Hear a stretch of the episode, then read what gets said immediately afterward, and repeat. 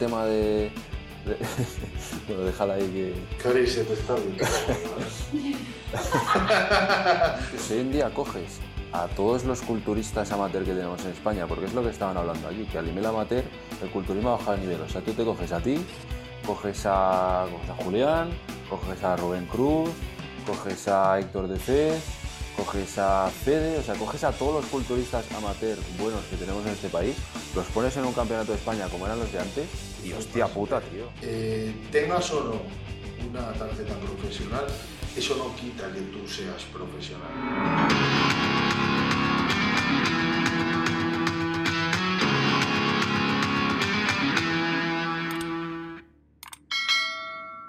Muy buenas a todos, ¿cómo estáis? Y bienvenidos una vez más al canal. Hoy os traigo el episodio número 49 de nuestro podcast de Culturismo a la Española.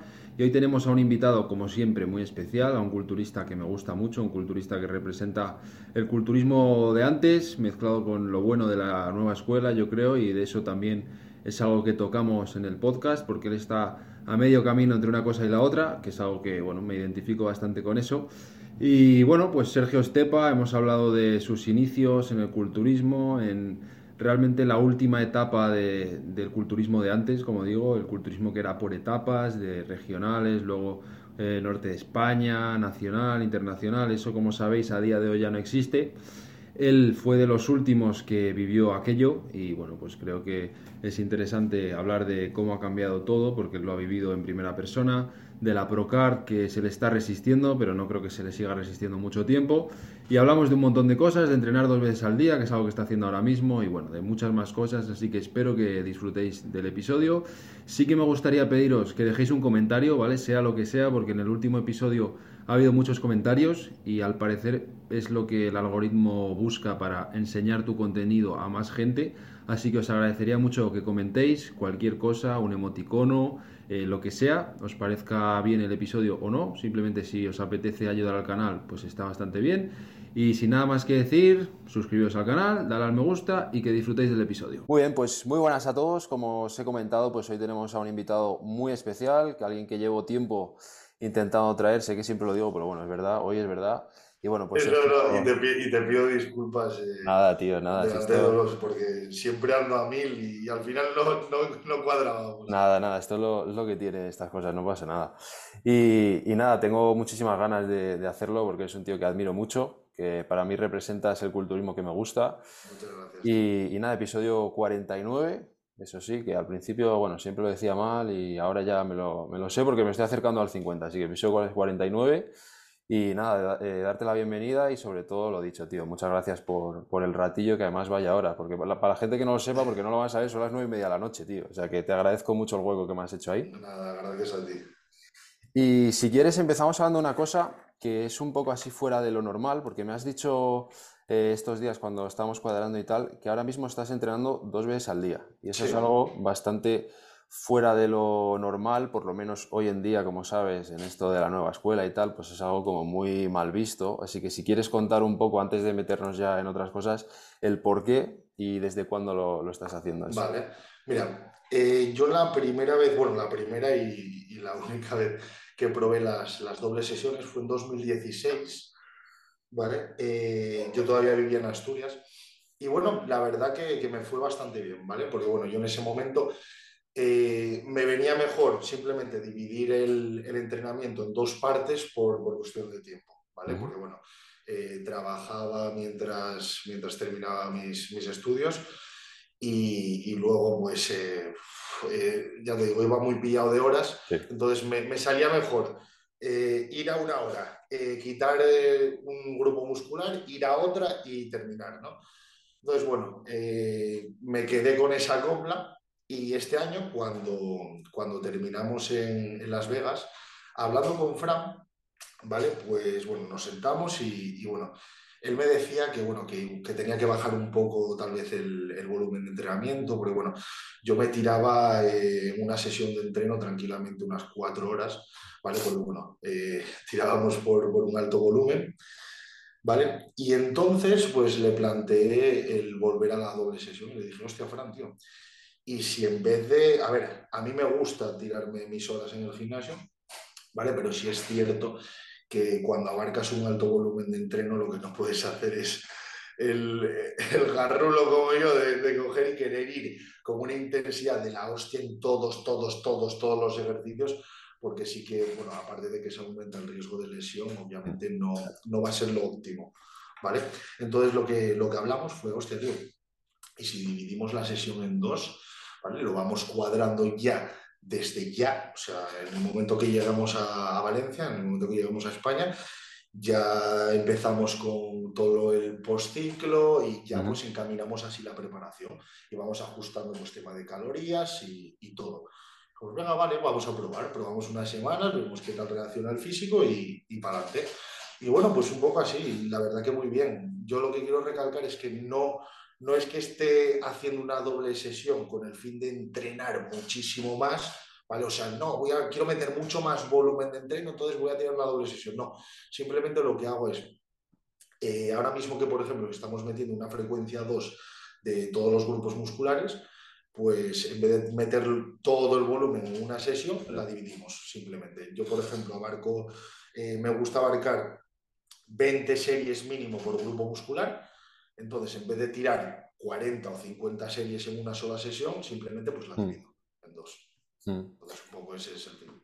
Y lo haces porque no sé si, bueno, el otro día en, la, en el evento este de Roberto Castellano y tal, en la mesa redonda Paco comentaba que él lo hacía, pero que Milos eh, Sarcel le comentaba hacer el mismo grupo muscular por la mañana y por la tarde. O sea, por la mañana como hacer un poco más el animal, entre comillas, y por la tarde hacer como un bombeo tranquilo y tal. ¿Tú lo enfocas así o son dos grupos distintos cada día? A ver, yo no, no lo enfoco así. Yo lo que hago es, son dos grupos distintos, ¿vale? Por ejemplo, la pierna, hoy por ejemplo hice pierna, ¿no? La pierna la divido. Eh, la sesión de, por ejemplo, el primer día de la semana que hago pierna, eh, la primera sesión sería, el, sería dedicada al cuádriceps y en la segunda sesión ya metería femoral, aductor y aductor y gemelos. ¿vale? La segunda, el segundo día de la semana que, que tiro pierna, hago el mismo rol pero dado la vuelta. La primera sesión eh, la centro en los femorales y en la segunda sesión ya tiro lo que sería el cuádriceps. ¿Por qué lo hago de esta manera? A ver, yo sí que soy consciente de que inevitablemente la primera sesión va a ser con mucha mayor intensidad, más, más, más fresco que, que, la primera.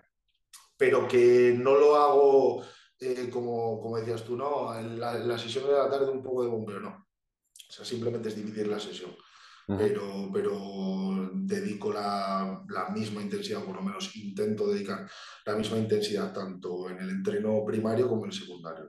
Entonces, por ejemplo, has dicho que hoy has hecho pierna, o sea que eh, más o menos para orientarnos hasta el jueves, viernes, o sea, el jueves, viernes harías pierna otra vez o, bueno, viernes, eh, sábado más bien. El viernes, el viernes tiraría la pierna, la pierna de nuevo.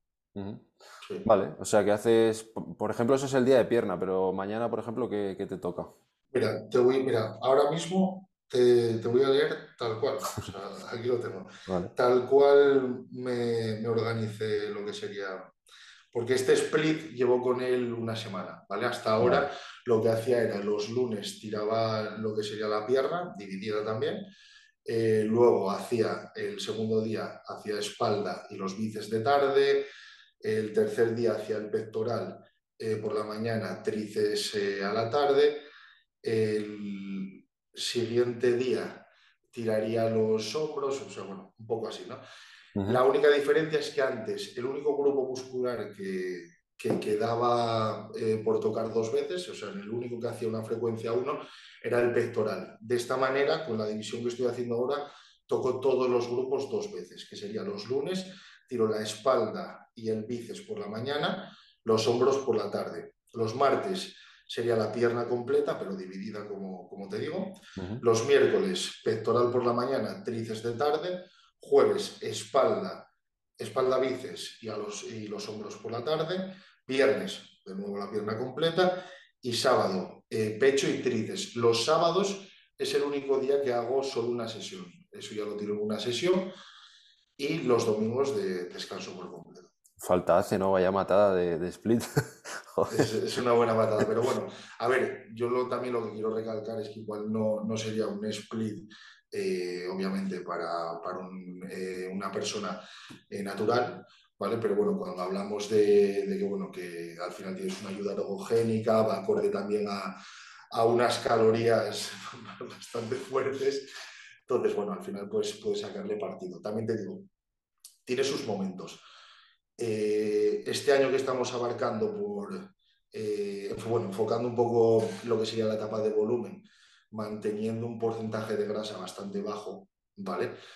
Eh, pues igual cuando ya entremos un poco más en, la definición, igual nos interesa bajar el volumen de entreno, igual pues tirar una, una sola sesión, eso ya lo iremos viendo. Por eso te digo que tiene sus momentos. Tampoco es que no, ahora, tiro todo el año doble sesión. Claro, claro, eso todo el año, tío, acabas reventadísimo. Y te iba a preguntar por el tema de las calorías, porque imagino que con tanto tanto entreno, eh, ¿se nota también en, las calorías? O sea, ¿Comes más que cuando hacías una sesión o, tampoco? Mira, eh, más que, que, comer más, lo que noto es que me tapo menos. Claro. No estamos tirando, mira, por ejemplo, eh, con las calorías actuales, ¿vale? Que igual me estoy moviendo en torno a las, pues tranquilamente igual, en torno a las 7, 8 mil, por ahí andaré, ¿vale? Pues igual, bueno, igual no, el año pasado, igual con las mismas calorías, eh, ahora mismo estaría pesando en torno a los 130 kilos. y, este año, justo los viernes, que es cuando tengo, cuando tengo la revisión con FRA, pues mira, el viernes pasado di 118 con 1. No, perdón, bueno, 118 con 2. Entonces, es eso. Las calorías no es que estemos comiendo mucho más que otros años, pero al aumentar el gasto calórico me tapo ¿Y notas que te cuesta menos comer al aumentar el gasto o tampoco? Por supuesto. Por ejemplo, otra diferencia a años anteriores es que estamos, bueno, llevamos manteniendo el cardio eh, durante todo el año. Desde que empezamos, bueno, desde que terminamos de competir, estoy manteniendo 20 minutos de cardio en ayunas, ¿vale? Eh, en cinta, bueno, en cinta y días que igual me noto, pues, eh, tema articular, por ejemplo, el día después de pierna, sufro bastante de rodillas, ¿vale? Entonces, bueno, tiro más por, por recumbre en vez de, en vez de hacer el cardio en, cinta, pero de normal lo que hago es eh, en cinta, eh, inclinación 10, de velocidad 5, más o menos pues igual me muevo en torno a las 140 pulsaciones, 150 pulsaciones y todos los días, o sea, todos los días menos, menos el día de pierna, menos bueno, los días de pierna. Y eso que has, que has comentado ahí es interesante porque mm, yo creo que, vamos, es algo yo creo que es sabido en general, que cuando aumentas mucho el volumen de entreno o incluso cuando haces un mismo grupo dos veces, eh, a nivel articular, mm, según genética, lógicamente, pero se nota. O sea, si haces pierna dos veces, pues te resientes más de las rodillas que si haces una, etcétera. ¿Tú lo notas eso? Mira, yo sobre todo, eh, más que en las rodillas, rodillas, por ejemplo, lo noto más cuando, cuando tiro pues, series pesadas de sentadilla.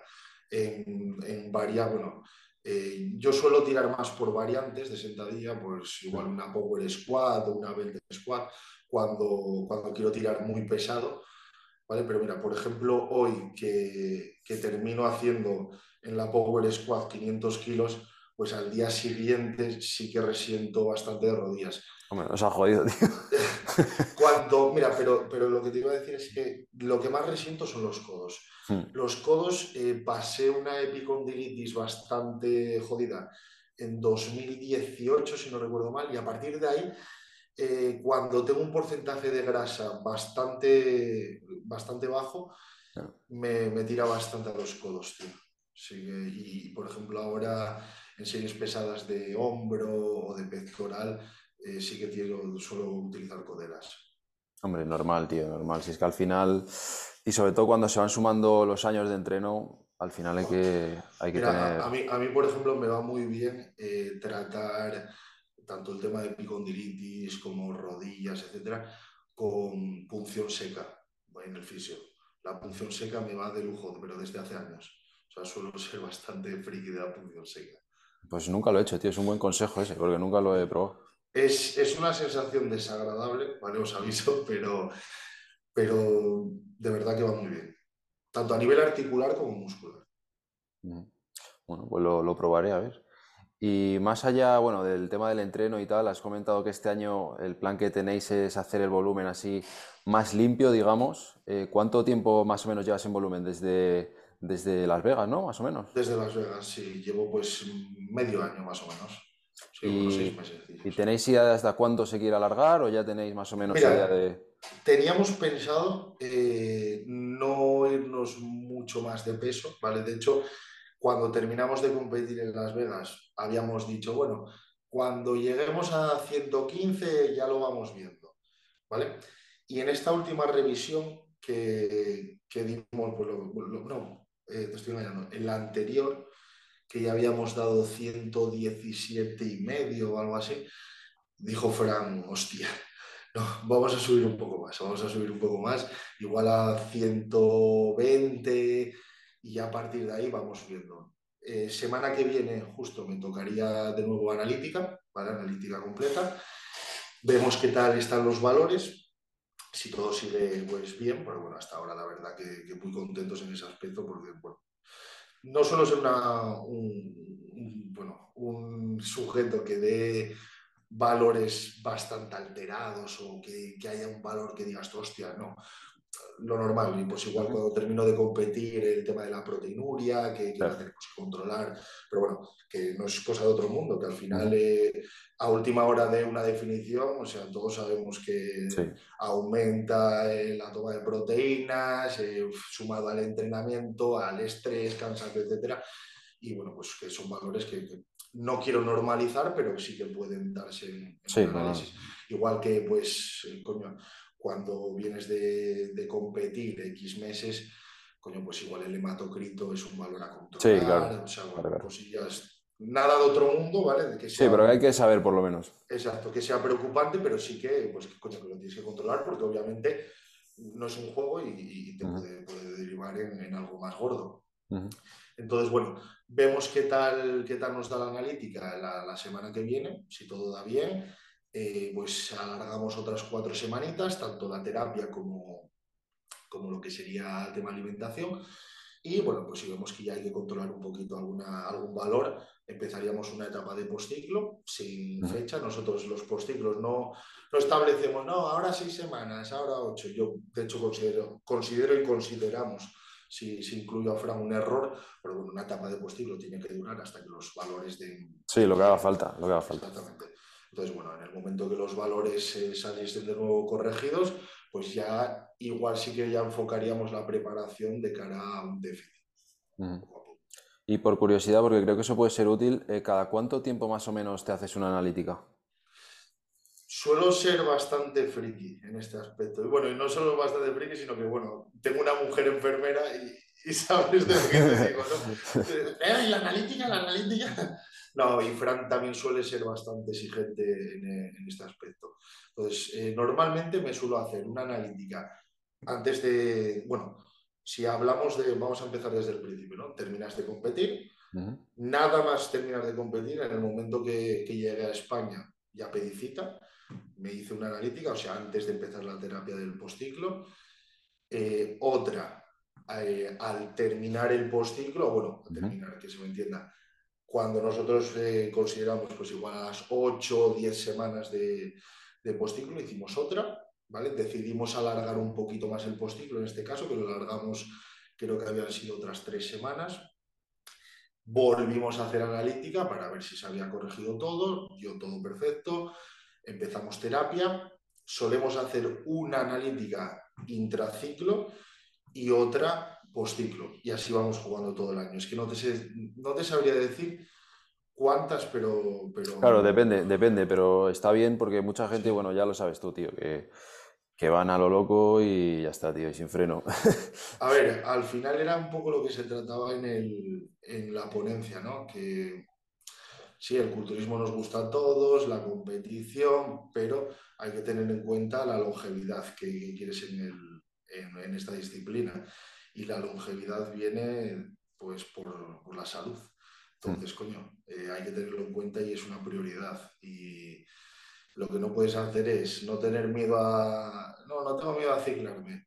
Luego pones la excusa al postciclo y luego no quieres saber nada de las analíticas. Pues, tío, igual te tienes que plantear dejar esto y, y dedicarte a otra cosa, porque Pues sí. esto requiere de, de una constancia en todo. Ujú. Y esto es un parámetro más importante. Hombre, es un pilar, tío. Yo creo que debería ser un básico. Un básico. Pues no, no, por supuesto. Si no hay salud, no hay competición. No hay nada, tío, no hay nada.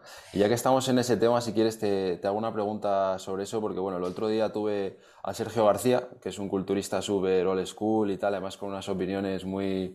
Bueno, no sé si has visto el clip que puse en Instagram, pero bueno, un tío así como muy... Bueno, digamos vieja escuela y, además dice que bueno, que la nueva escuela realmente no se ha avanzado nada. Estoy de acuerdo, bueno, en algunas cosas, pero yo sí que creo que el tema de la concienciación, de eh, por lo menos el más conocimiento sobre el tema de la química es algo que ha cambiado mucho.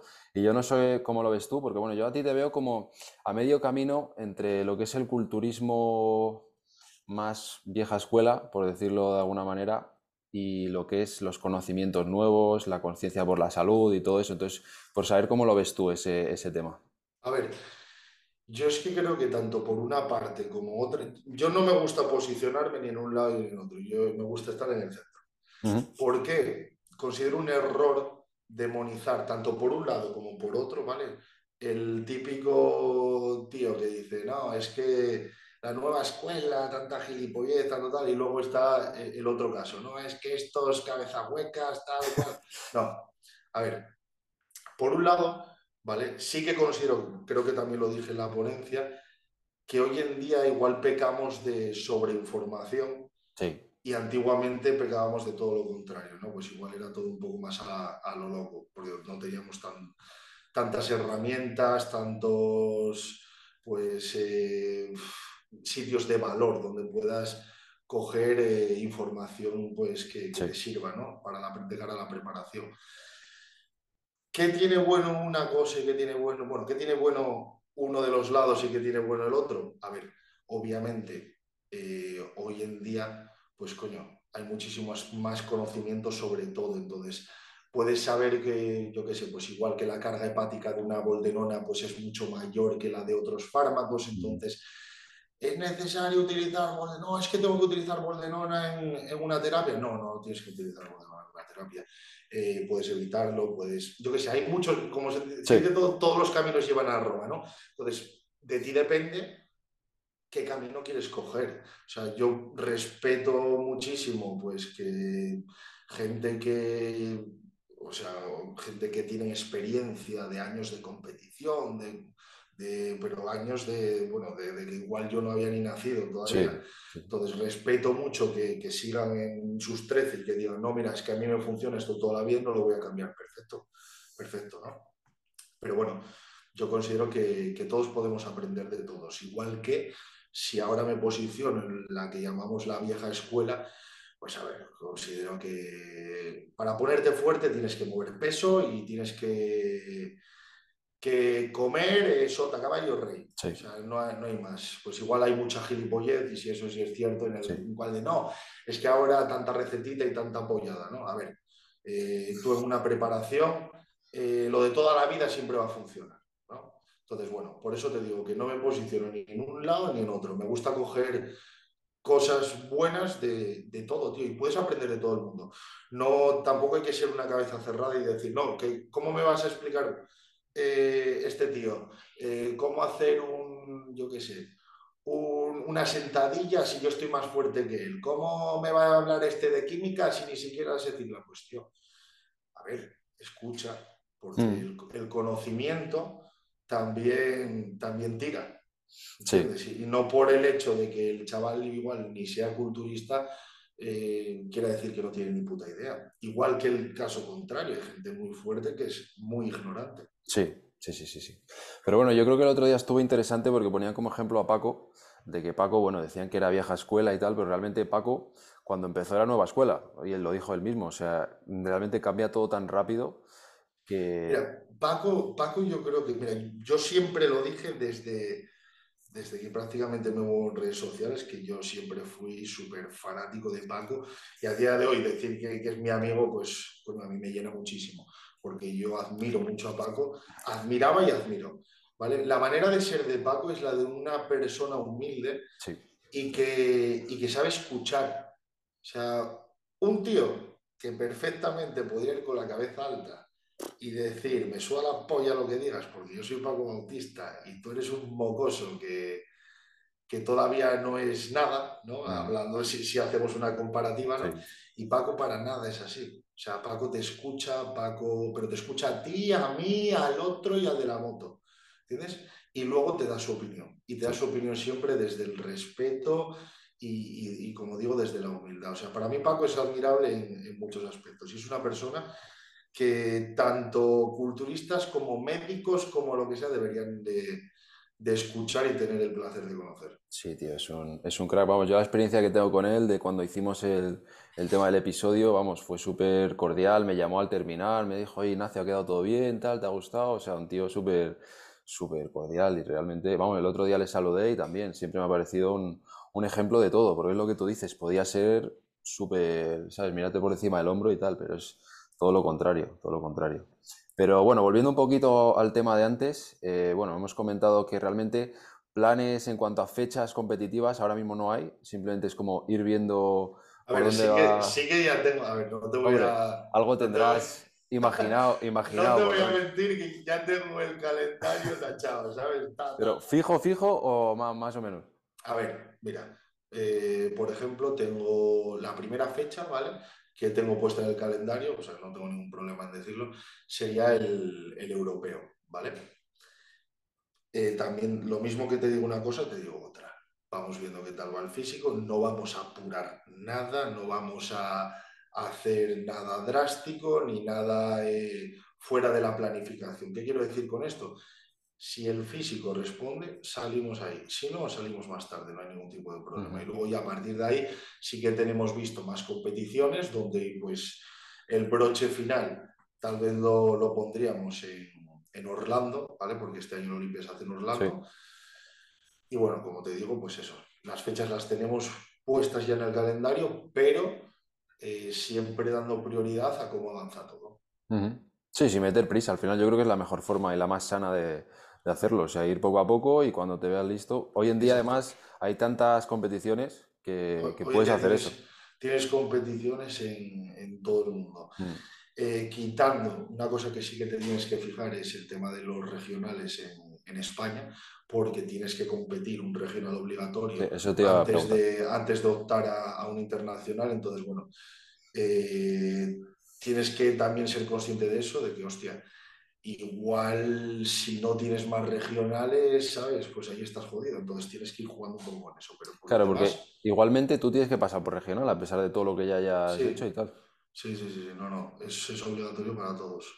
De hecho, un caso, ¿vale? De un buen amigo mío, porque me llevo genial con esta persona y me parece un competidor también admirable, Pinto Canao, ¿vale? Que un atleta de, de Ali Butcher, también muy amigo mío, de Portugal. Pinto ganó el, el año pasado un, internacional aquí en España, ¿vale? Y no había competido un regional en su país y, bueno, ganó la tarjeta profesional y por, por H por D, pues bueno, se le quitaron el título, ¿no? Entonces, por eso digo que hay que, hay que ir con cuidado. Vaya movida, ¿eh? Sí, uf, movida, no lo quiero ni pensar, tío. Una un, un tío 10, ¿sabes? De, con, tanto como persona como, como competidor. Sea, un tío dedicado, apasionado, o sea, medio... uf. E- Es que era... Te venía el pensamiento como si te pasase a ti, ¿sabes? Ya, ya, ya, ya.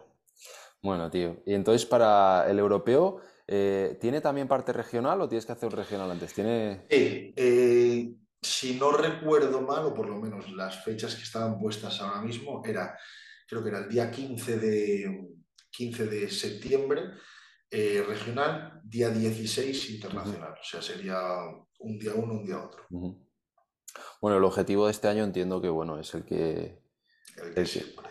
el- el que yo creo que toca ya, ¿no?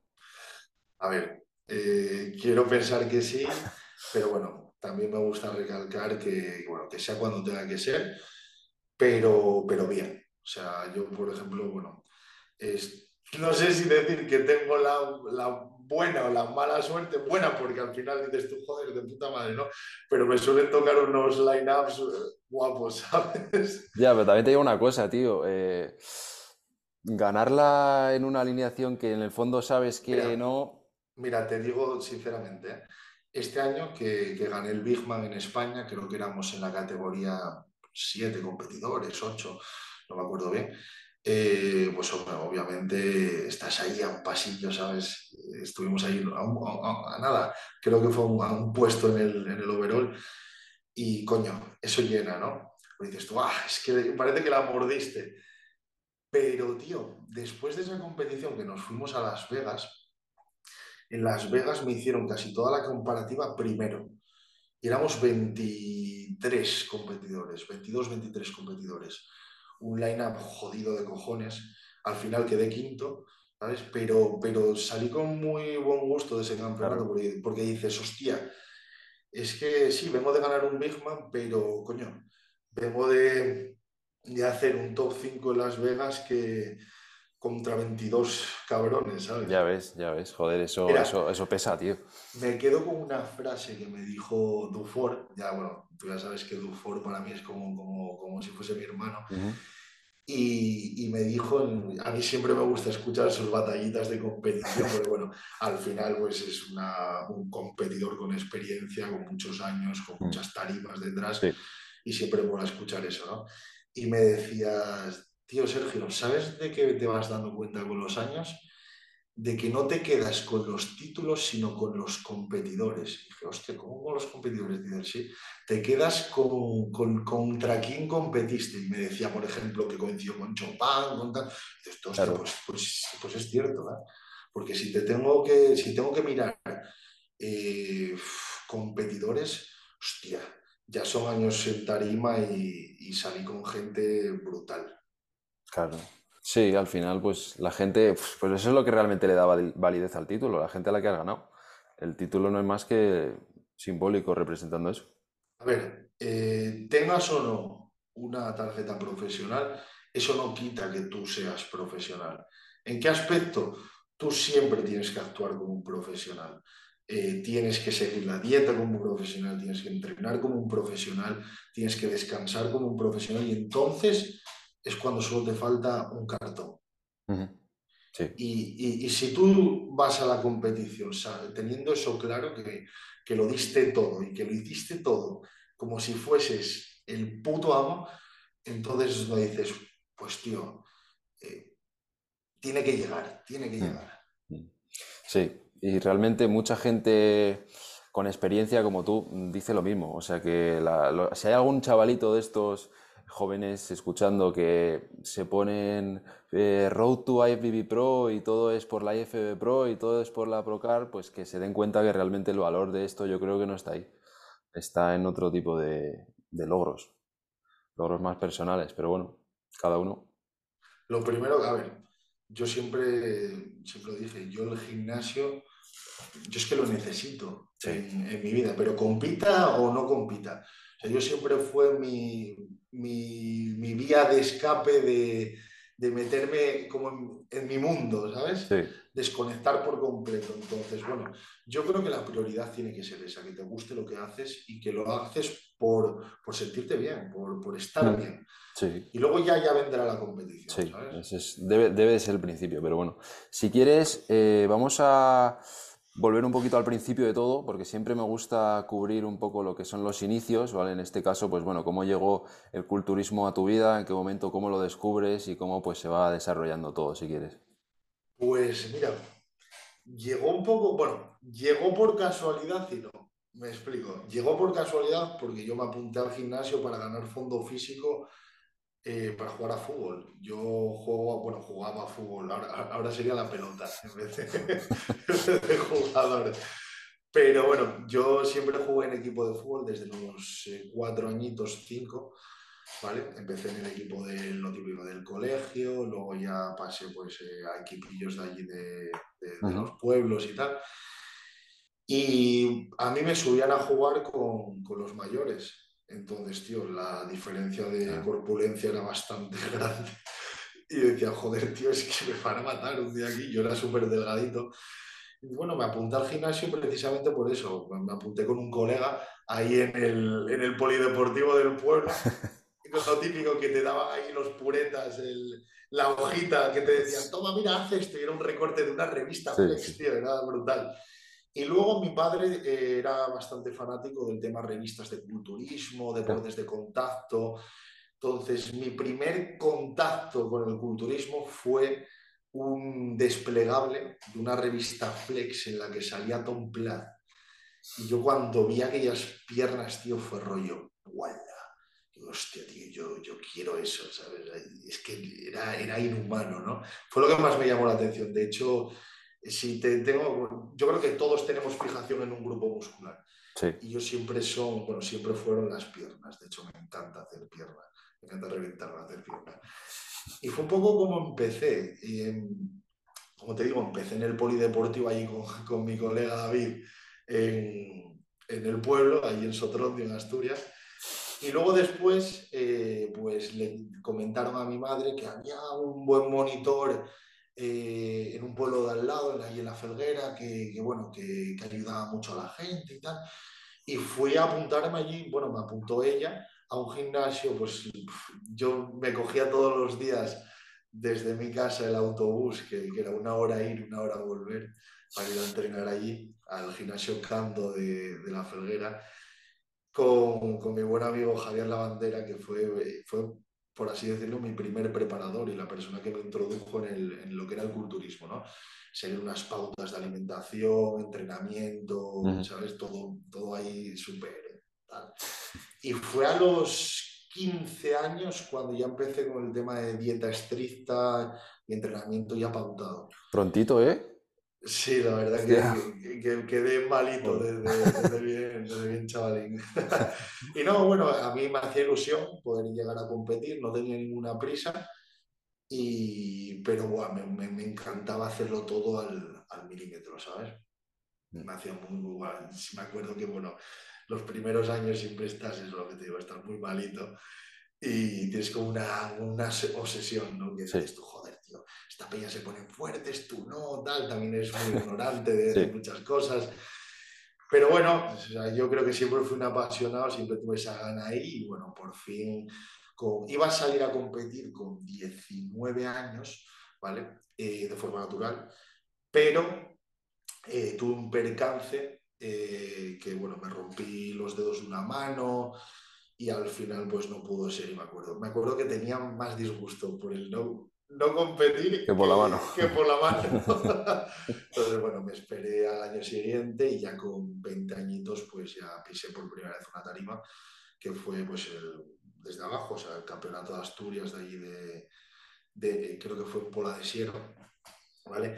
Y me acuerdo, es una, es una anécdota bonita porque yo le iba diciendo a mi madre, voy a ganar voy a ganar, eh, acuérdate, vete preparando una, una, lasaña, porque a mí me encanta la lasaña de mi madre, y a ver, cariño, tal, no, no, que ya lo verás, tal, y bueno, me llevé una buena hostia de realidad, porque me encontré con que no éramos suficientes para la categoría junior, y antiguamente no era como ahora, ¿vale? Antes de, dividirse las federaciones, bueno, ahora está pues por un lado la IFB por otro lado la Pro League, ¿vale? Pero antiguamente era todo IFB bueno, tenías guava y tal, pero hablando de, de IFBB, era, estaban unificadas, ¿no? Y de aquella, en una categoría de un competidor, no... Te metieron en senior y te jodieron vivo ahí. Me metieron en senior en, en, en, la categoría de culturismo clásico. En aquella no había classic physics ni nada de eso. Era culturismo clásico, lo que llamaban classic. Sí. Eran tíos de talla peso que salían despellejados, ¿sabes? O sea, era una brutalidad. Y bueno, me acuerdo que, dije, madre mía, ¿dónde me metí? ¿Sabes? Y me, llevé unos tíos, pero de los guapos. Pero mira, eh, siempre se dice, ¿no? Que a base de hostias aprendes, aprendes mucho más. Y también me sirvió para decir, eh, que esto... No es tan fácil esto. Eh, no es tan fácil, ¿sabes? Tienes que tener más paciencia. Y bueno, pues, eh, pues empecé por ahí. Mira, me hace mucha gracia cuando veo comentarios del tipo de, ah, otro año que no te haces profesional, ah, otro año no sé qué. Y, tío, eh, yo tengo 27 años, bueno, hice 28 ahora en, en, abril. O sea, ¿sabes? O sea, mucha gente empieza con esta edad. Yo es que empecé con 20 años, tío, una tarima. O sea, que, si miro las fotos, digo, madre, miro dos huevos tienes de haber salido a competir así, ¿sabes? Bueno, tío. Y bueno, pues a partir de ahí, pues ya vas compitiendo y vas compitiendo. Antes, pues, los campeonatos eran como más dispares, ¿no? Pues te ibas a León, te ibas a Galicia, te ibas...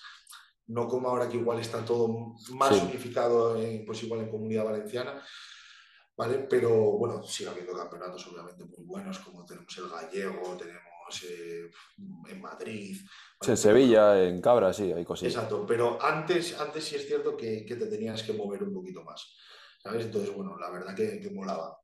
Y bueno, poco a poco, pues siempre es lo que te digo, empiezas por el regional, luego pasabas igual al norte de España, luego ya pues tirabas, dices tú, bueno, cuando ya te veías con más nivel, tirabas a un nacional, y eso ya era la hostia, y luego ya pues bueno, cuando ya decías tú, como, ¿en, qué año fue? En, bueno, la primera vez que se hizo el Verónica Gallego, ¿vale? el 18.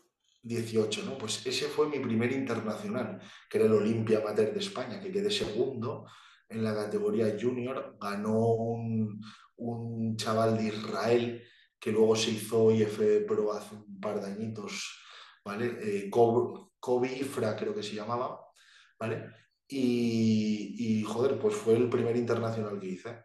Y eso pues fue un segundo puesto y a partir de ahí ya pues ya sí que en 2019 que fue cuando, cuando ya me empezó a preparar Fran. 2018 fue el último año que competí, que, que, no, me, que no me preparaba Fran. Ya me empezó a preparar en 2018, pero cuando terminé esa temporada. Y ya en 2019 salimos con 15 kilos más en, tarima, sí, fue una, fue una brutalidad. Eh, ya pues le eché un par de huevos y nos fuimos a Las Vegas, que hice un séptimo puesto, hicimos el, eh, Rumanía, ¿vale? El más que el Contes, que, hizo un cuarto y éramos veintitantos tíos también. Y ese año gané también el Campeonato de España Junior. Eh, no sé, fue un año guapo. 2020 fue cuando llegó el tema de la pandemia, no pudimos competir.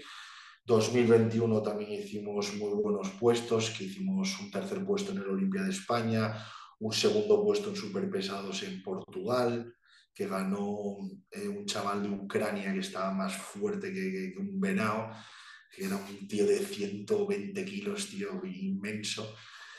Y, y, luego, pues bueno, ahora en 2022, pues lo que dijimos, ¿no? Pues el Big Man y Las Vegas. Pues bueno, a ver 2023.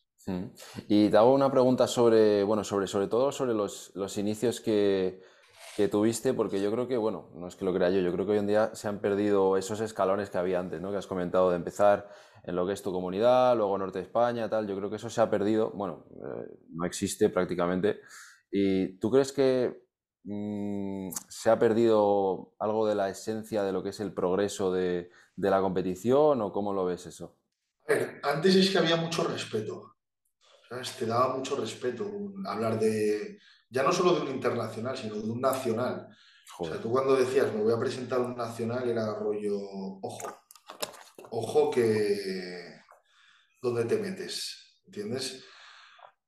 Simplemente eso, yo creo que había más respeto por, la, por lo que era la, competición. Hoy en día pues igual es más un rollo de, va, ahora voy a probar. Hmm. Pero no solo aquí en España, o sea, tú te vas a, a Estados Unidos o donde quieras y ves competidores que dices tú, joder, primera vez que compito, eh, Olimpia Amateur, dices tú. Ya, ya ves, ya ves. ¿Sabes? Antes era impensable. Es que, fue tío. Y a mí me tocó una época ya, yo diría que light, ¿sabes? O sea, no me tocó obviamente la época de, de Paco de, o de Mula o de esta gente, ¿sabes? Que eso era, vamos, que si yo te digo eso, imagínate lo que te pueden decir ellos. Sí, vamos, te tocó lo que es el final de, de esa época, o sea, literalmente el final de, de, ese, de ese mundo de competición, porque ahora ya no es así. Pero ya te digo que en ese aspecto era mucho más serio antes, porque ibas con los pies más en el suelo. Y te hago una pregunta sobre algo que comentaron el otro día también en la, en la ponencia, no me acuerdo si estabas tú en esa, que, bueno, hablaban sobre lo que se dice hoy en día, que el culturismo, el nivel ha bajado, que, bueno, que estoy un poco hasta los huevos de escucharlo, que será verdad o no, pero bueno, que es muy repetitivo. Pero el tema de, dijo Franos es eh, que a nivel nacional y yo realmente estoy de acuerdo. O sea, no es que haya bajado el nivel, pero que está mucho más desperdigado. Claro, eh, es que tú ponte que antiguamente igual había en España un campeonato para optar a la tarjeta profesional. Claro, claro, por eso. Uno. Y ahora tienes diez. Exacto. Pero ya no solo en España, es que si te paras a, mirar a nivel Europa, si no recuerdo mal, creo que tú solo podías ganar la tarjeta profesional en un europeo, tío. En el europeo y luego, en el, mundial. Como Paco en el mundial, claro. Exacto. Entonces dices tú, hostias, no es que antes hubiese más nivel, es que antes había, como te digo, mucho más respeto por la competición, pero es que también había muchas menos opciones claro. de, eso. Pero claro, es, que... es que es muy fácil hablar también detrás de una pantalla, pero luego cuando lo vives, dices tú, hostias, tío. Eh, al final aquí, yo qué sé, vivimos en un mundo que hagas lo que hagas, siempre se va a hablar, ¿no? Y la mayoría de las veces no para bien. porque yo, por ejemplo, veo, ves, por ejemplo, el apoyo que le da el público brasileño a sus competidores. Sí, eso es otro rollo, tío. Es otro rollo, tío. O sea, ya puede ser el peor competidor del line-up que van con él, pero vamos, vamos, con, con, espadas si hace falta. Sí, sí, sí. ¿No? Y aquí es más rollo, te comparo con fulano, con el otro, con no sé qué, va, no, es que no va a hacer nada. Y eso también. Sí, está los huevos de. Cansa un poco, tío. Cansa un poco, porque además yo, eh, al volver del evento, eh, lo estuve pensando, estuve pensando en eso, y realmente si hoy en día coges a todos los culturistas amateur que tenemos en España, porque es lo que estaban hablando allí, que al nivel amateur el culturismo ha bajado de nivel. O sea, tú te coges a ti, coges a, coges a Julián, coges a Rubén Cruz, coges a Héctor de Fez, coges a Fede, o sea, coges a todos los culturistas amateur buenos que tenemos en este país, los pones en un campeonato de España como eran los de antes. Es que es eso, tío. También te digo, ¿eh? ¿eh? una cosa tampoco quita la otra, igual que, pues igual pecamos mucho de eso. También es cierto que cuando compites fuera, yo por lo menos siento mucho apoyo. O sea, cuando estaba en Estados Unidos, tío, era, era brutal, ¿sabes?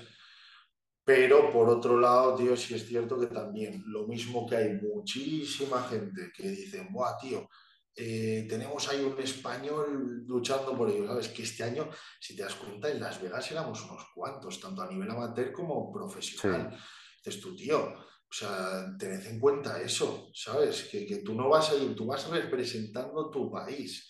O sea, mm. tú vas... Eh, eh, que, te mueres si hace falta en esa tarima por coger y, dejar a España con un buen nombre. Entonces, tío, valorad eso. en vez de coger y decir, no, es que va, no hacer nada, es que no sé qué, es que esto, es que lo otro.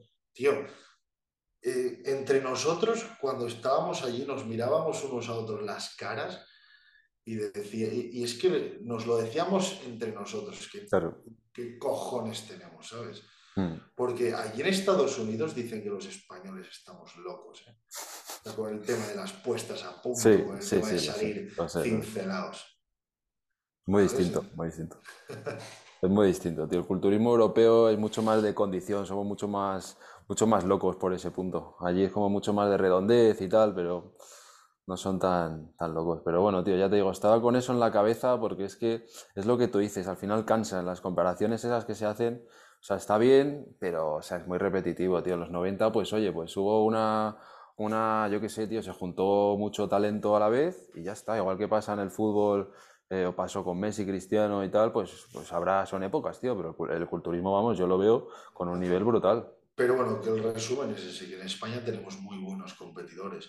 Que también te digo una cosa, porque parece que, que solo se le da importancia, y, y, escucha, suena igual a, a coña, ¿no? Que, que lo diga yo pero parece que solo damos importancia a los que se exponen en redes sociales, son conocidos, tienen patrocinadores.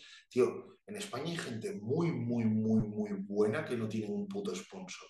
Mm. ¿Sabes? Y ese chaval merece el mismo apoyo que, cualquier otro. Bueno, de hecho, sí, te iba a decir, ayer Rubén Cruz quedó segundo en, en Suecia, me parece que se quedó segundo. Bueno. Ya, ya, sí, al tema. Yo también opino, totalmente. Pero vamos, o sea, que, hay gente que, bueno, pues que se lo, se lo ocurra, tío. Exacto. Que se lo ocurra. Y aprovecho para, bueno, para mandar todo mi apoyo a Rubén en esta temporada, que en esta no fue porque, bueno, porque no le salió de los huevos que fuese, pero, pero en la siguiente sin duda. A ver, a ver si es verdad. ¿Te parece si entramos en el tema de... bueno, déjala ahí que... Cari, se te está viendo. es que, es que justo, Qué grande, qué grande.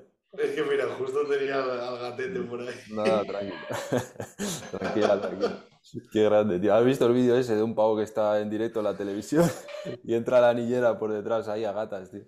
Me ha recordado, bueno. Esto es naturalidad, tío. Esto, esto es así. eh. Sí, Que al final señor, somos personas. Que, Claro, coño, qué cojones. Yo siempre estoy aquí grabando y entra mi hermano y me, pues, se pone a vacilarme ahí. o sea, Y ya está. Yo, yo estas, cuando pasan estas cosas, yo no las corto. Esto es, lo, esto es lo que hay, tío. Esto es lo mejor. Esto es lo que hay. Eh, te iba a decir de entrar en el tema de redes sociales, porque justo estábamos hablando de eso, de que, bueno, pues al final parece que los que más apoyo, más cariño se llevan son los que están en redes sociales, que, bueno, pues es así, por suerte o por desgracia, y yo creo que, bueno, tú eres de los culturistas que más presente están en, redes, de los que más bombo le das, en general a Instagram, a YouTube, entonces si quieres comentar un poco cómo empezaste a a meterte en ello? ¿En qué momento le viste realmente el valor que, que podían tener para tu carrera? Pues mira, yo empecé en redes sociales de derrape. Yo tenía, bueno, a los 21 años abrí mi tienda de suplementación en, en Asturias y yo, lo, o sea, un colega me dijo, tío, aprovecha el tema del Instagram y tal, va a hacerte publicidad con el tema de la tienda. Y yo empecé, tío, subiendo, pues en plan de cuando, a ver, yo subía las típicas fotos, ¿no? Que subíamos todos, pues de fiesta, de- con los amigos, ahora voy a un sitio, ahora voy a otro, ¿no? La, la foto espejo, ¿sabes? Pero, pero un poco cuando le empecé a dar más, más bombo, fue pues eh, rollo para, para darme mi propia publicidad, pues para decir, esta semana tenéis dos por uno en barritas, o tenéis la proteína de, yo qué sé, de Amix a tal precio y la de Biotech a otro y no sé qué tal. ¿Sabes? Yo era por, por, por eso, pues por anunciar a la gente pues las, las novedades que salían en la tienda, por, pues por crecer mi negocio. Y tío, empecé a subir las stories, eh, bueno, pues cada vez empecé a perder más la vergüenza, Claro. te vas soltando un poco más y bueno, pues mira, pegó. Pegó y, y por eso digo que fue de chiripa. Yo no, no tenía pensado ser influencer ni, ni coger y... Mira, yo siempre lo dije, yo siempre quise vivir del culturismo, siempre, lo tuve clarísimo, ¿eh? pero desde bien pequeño, ¿eh? desde, desde que era un chiquillo. Pero vivir del culturismo, hoy en día parece que el chaval, era lo que hablábamos también en la ponencia, que era, ese chaval ya acaba de empezar y ya quiere Sí, com- competir por ser conocido en redes. ¿Sabes? Tío, yo eso ni, me- ni se me pasó por la cabeza. O sea, yo simplemente lo que te digo, quería anunciar mi negocio y quería vivir del culturismo perfectamente, eh, trabajando de monitor en un gimnasio, teniendo mi tienda de suplementos como, como, como tuve, porque bueno, sí que tenía muy bastante claro que quería trabajar para mí, ¿vale? Pues, y dije, guau, tío, pues el día de mañana abro una tienda de suplementos y luego un gimnasio y tal. Entonces, fue por, fueron por ahí los tiros. O sea, ya te digo que yo ni se me pasaba por la cabeza el tema de, de vivir de temas redes sociales, patrocinadores, tal. De hecho, me acuerdo, me acuerdo cuando, cuando me habló Procis, yo llevo un Procis, soy de los que más tiempo lleva, llevo un Procis seis años, y cuando me habló Procis, que me pusieron, de aquella te ponían como un periodo de prueba. Y, y bueno, si cuajaba, pues ya te, te ofrecían el Lo siguen, lo siguen haciendo, ¿eh? Me consta que lo siguen haciendo. Sí, y yo me acuerdo que cuando me dijeron, mira, te vamos a dar tanto de sueldo fijo y tanto de suplementación. Y yo me quedé. Yo me acuerdo que fui a casa diciéndoselo a mi madre, digo, escúchame, digo yo que, que esta peña están locos. O sea, que no, y, y- y, a ver, no voy a hablar de cifras, pero era nada, era, era algo que, que podría Claro. decir más, más simbólico que otra cosa. Pero tú decías, joder, que, que ya no es que solo me estén dando los suplementos, sino que, tío, que, que me van a pagar. Digo, esta peña está mal de la cabeza. Yo, yo tenía, de, de aquella, yo, yo pensaba que, que- que eso era inviable, que, que, que eso era más en Estados Unidos y esos sitios, ¿sabes? Entonces fue, fue la hostia. Y bueno, pues así fue un poco, poco, poco a poco, tío. También te digo, eh, a día de hoy todavía no, no, no abro los ojos del todo, ¿sabes? Yo cuando, cuando voy, por ejemplo, pues eso, como el día de la ponencia, voy a una competición y viene el típico chaval pidiéndote una foto, todavía dices tú, y, y me lo dice, me dice, te pusiste rojo. Pero es que mola, tío, mola mucho. Yo, yo siempre lo digo que, mira, yo no me voy de un campeonato hasta que me hago la última foto. O sea, ya puedo estar muriéndome de hambre y de sed porque tú terminas de competir. Lo, lo primero que quieres hacer es eh, desconectar un poco con, tu gente más cercana, amigos, familia, eh, comer, eh, beber, porque vas con la boca como una alpargata.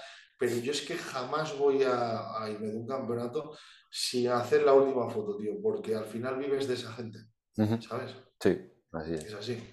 Así es.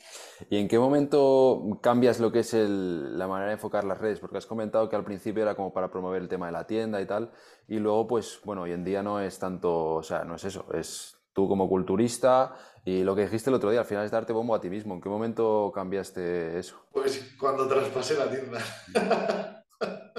Cuando dije, hostia, mira, decidí venirme a Valencia, ¿vale? Me vine, si es cierto que me vine un poco con una, una mano delante y otra detrás, ¿vale? Porque, a ver, yo mi tienda me la abrí yo.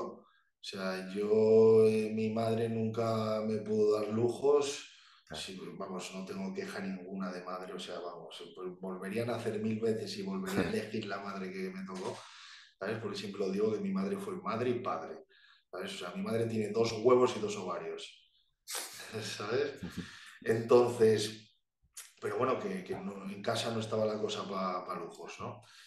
Y, bueno, yo empecé el tema de la noche eh, para ganar dinero. Eh, fui ahorrando, fui ahorrando hasta que bueno, pude coger el traspaso que se la cogía a un conocido mío, tema de la tienda. Y hostia, fue un paso grande el decir, Buah, venga, me voy a Valencia, la aventura. ¿Sabes? Me vine a Valencia, lo que te digo, una mano delante y otra detrás, metiendo a otra persona en la tienda. Eh, ya, bueno, me iba, yo consideraba que, me iba bastante bien en el tema, pues, pues con procis, con preparaciones. Y dije, va, venga, con dos huevos, tío. Pruebo, unos meses y mira, si no funciona, me, me vuelvo. Fue bien, al final pues decidí traspasar el negocio y ya pues fue plan, me dedico plenamente a esto y ya pues a explotar al máximo mi imagen. Claro. ¿Y en qué año, ¿en qué año te fuiste a Valencia? Pues me vine en 2018. O sea, el año que empezaste con Fran y fue como todo a la vez, ¿no? Sí, exactamente. Fue ahí un poco, ahí, empezó la, la, aventura. Hombre, ya ves. Eh, vale, pues te voy a hacer ya si quieres la última pregunta, porque bueno, son las diez y media de la noche, para los que nos estén viendo que sepan las horas que son. Eh, me gusta siempre, bueno, lo, hemos, lo has comentado ahora un poquito, pero siempre me gusta cubrir el tema de proyectos que tengas en el mundo del culturismo, del fitness. Eh, bueno, todo el mundo, lo has comentado, estás con Procis, llevas preparaciones, en fin, todo lo que tengas de la gente que esté escuchando que te, que te quiera apoyar, que quiera saber lo que haces, pues para que, para que estén al día de, de tus proyectos. A ver, yo ahora mismo tengo varios, hablando de patrocinios, yo ahora mismo tengo a Procis, tengo Health, tengo Etenon, tengo por otro lado el tema de la preparación, o sea, el tema de la carne y tal. Llevo ya varios años con Fenolivaldo. O sea, bueno, en, ese aspecto no, no, puedo tener queja ninguna. A nivel preparaciones, tío, tengo las platas cubiertísimas, que siempre que saco algunas porque se me va alguien del equipo, lo que sea, porque bueno, yo siempre lo recalco que yo mis preparaciones las llevo yo, yo no derivo trabajo a nadie y me gusta ser yo el que está ahí. Entonces, bueno, en ese aspecto un poco eso. Proyectos, bueno, también tengo la marca de ropa, o sea, Conquer, que poco a poco pues eh, la, la, vamos levantando eh, cada vez más, por, por, por, suerte y obviamente pues súper agradecido. Y bueno, eso es también un proyecto yo, yo creo que a futuro, ¿no? Luego, bueno, también tengo mis cosillas al margen del fitness, pues tema, pues inversiones, eh, etcétera. Y un poco eso, y hablando de culturismo, pues yo te diría que ¿hasta cuándo? Pues mientras me siga haciendo feliz. Mientras me siga haciendo feliz, me siga acompañando la salud, eh, pues seguiré compitiendo. El día que, pues, que tenga que parar, por salud, por edad o lo que sea, pues seguiré practicando culturismo de otra manera, sea de juez, sea explotando mucho más mi, faceta preparador, mm. eh, sea espectador y simplemente vaya al gimnasio por, por, no ser un gordo. Por vicio, por vicio. por vicio. Pero, pero bueno, yo creo que nunca me voy a desligar del culturismo porque ya te digo que, que, forma, forma parte de, de, mi vida. Sí, a los, que, a los que nos mola esto, tío, no salimos ya. Exacto, entonces, un poco eso, tío, o sea, tampoco soy una persona que, que tiene mucha vista en el futuro, ¿vale? Ninguna en el pasado, lo que, lo que va dejando el pasado son ese aprendizaje, sea para bien o sea para mal, pero también soy una persona que cuida mucho el presente, cuido mucho la gente que tengo alrededor, cuido mucho las oportunidades que tengo en, en estos momentos y por eso te digo, siempre con visión de futuro, pero siempre con los pies en el suelo y viviendo el, día a día. Sí, señor. Pues nada, tío, eh, no, sé, es que se me hace, se me hace corta, tío, pero yo creo que hay que. Sí, a mí también. ¿eh? De hecho, cuando dijiste 10 y me dijo, hostia. Ya ves, es que la acabo de mirar y digo, madre mía, tío, si es que me va a dar algo aquí. Pero, pero bueno, hacemos otro, otro día. bueno, eh, que queda, queda así, queda ahí como, como pendiente. Pero nada, tío, eh, si quieres un último mensaje así que quieras mandar a, la gente que nos esté escuchando, alguna cosa rápida que quieras decir. Que sean pacientes, que sean pacientes y que tengan confianza en, sí mismos. Que al final todo llega, todo llega, sea de una manera o de otra. Mira, eh, hablábamos de la tarjeta profesional, ¿sabes? Y voy a decir una cosa muy clara igual yo el día de mañana no consigo la tarjeta profesional, puede dársela el caso, ¿sabes? Pero yo lo que no me gustaría sería que llegase el día de mañana, que tenga mis 70 años, esté en una butaca fumando en pipa y diga, tío, tiré la toalla, ¿sabes? No, lo intenté. Entonces, que no caiga, yo animo a la gente a que no caiga nunca en ese error. ¿sabes? Que, sepan de lo que son capaces y que si algo no llega, que sea por, bueno, por simple eh, cosas del destino, del tiempo, de, todo, pero que siempre tengan en la cabeza que lo dieron todo. ¿Entiendes? que hay muchos caminos eh, para llegar a, a, la felicidad, tío. ¿Sabes? A la felicidad, que al final eso, eso es lo más importante del mundo, el ser feliz. Igual eh, las cosas no salen como uno tenía en el esquema, pero, pero bueno, que al final es un simple esquema, que, todo, se puede, todo se puede cambiar, pero que, que, lo vivan, que lo vivan con paciencia, con ilusión y, con, y eso, y felices, tío. Sí, señor, perfecto, tío. Pues, eh, pues dicho queda. Y, nada, es que se me hace corta, pero, pero hay que cerrar. hay que cerrar porque hay que cenar y hay que hacer las cosas, tío. Pero nada, darte las gracias de verdad porque, bueno, ha sido, ha estado muy bien, me ha gustado mucho. Y, nada, cuando quieras volver, para hablar de lo que sea, para hablar de lo que haya quedado pendiente, que seguro que, hay cosas que, quedan, pues cuando quieras, tío. No, y, bueno, es lo, pues, darte las gracias a ti por, bueno, pues, por confiar, darte las gracias también por haber ido a la ponencia. Sabes que al final, eh, yo qué sé, cuando nos desvirtualizamos, como dice mucho, las cosas cambian, cambian a mejor. Vale, pues mira, no, no cuadrábamos eh, por redes, por mensajes y tal, pero mira, en persona, en persona siempre se, se arregla todo.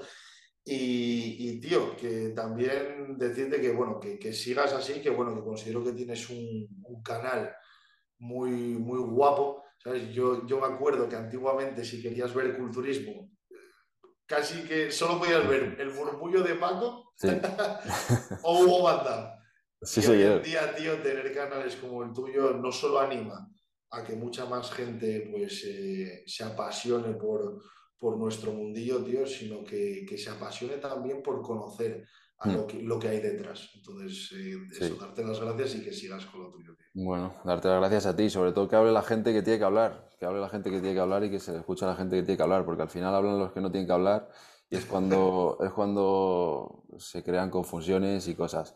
Y bueno, darte las gracias también porque la ponencia, eh, yo no te fui a hablar porque no me gusta dar el coñazo, tío.